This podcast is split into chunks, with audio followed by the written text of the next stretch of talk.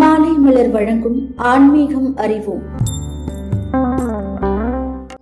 சிறுவயதிலேயே துறவு பூண்டவர் ஆதிசங்கரன் துறவு நெறிக்கு ஏற்றவாறு தினமும் இறை வழிபாட்டை முடித்துக் கொண்டு அதன் பின்னால் யாசகம் வாங்கி உண்பதை வழக்கமாக கொண்டிருந்தார்.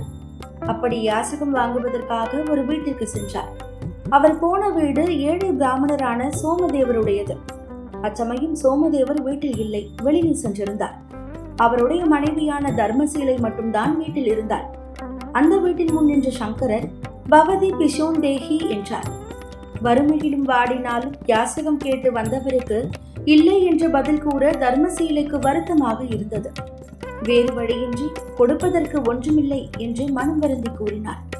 அதை கேட்ட சங்கரன் அன்னமிட வழியில்லாவிட்டாலும் பரவாயில்லை. உண்ண தகுந்த பொருள் ஏதாவது இருந்தாலும் கொடுங்கள் என்றார். வீட்டில் அங்குமிங்கும் தேடி பார்த்தால் தர்மசீலை. எப்போதோ செய்திருந்த ஒரே ஒரு நெல்லிக்காய் ஊறுகாய் இருந்தது. அதை கொண்டு போய் ஆதிசங்கரருக்கு வழங்கினார் அம்மையே தாங்கள் அன்புடன் அளித்ததால் இந்த நெல்லிக்காய் உலகிலேயே சிறந்த பொருளாகும் என்றார் சங்கரன். இந்த ஏழ்மை நிலையிலும் அடுத்தவருக்கு தர வேண்டும் என்னும் எண்ணம் இருக்கிறதே என்று வியந்த அவர் அந்த குடும்பம் நல்லபடியாக வாழ வேண்டும் என்பதற்காக திருமகளை நினைத்து கனகதாரா ஸ்தோத்திரம் பாடினார். அவ்வளவுதான். வானத்தில் இருந்து தங்க நெல்லிக்கனிகள் அந்த வீட்டின் மேல் மழை கொட்டின. கனகதாராவை பாடுவோர் அனைவருக்கும் தனது அருள் கிட்டும் என்பது திருமகிழ்வா.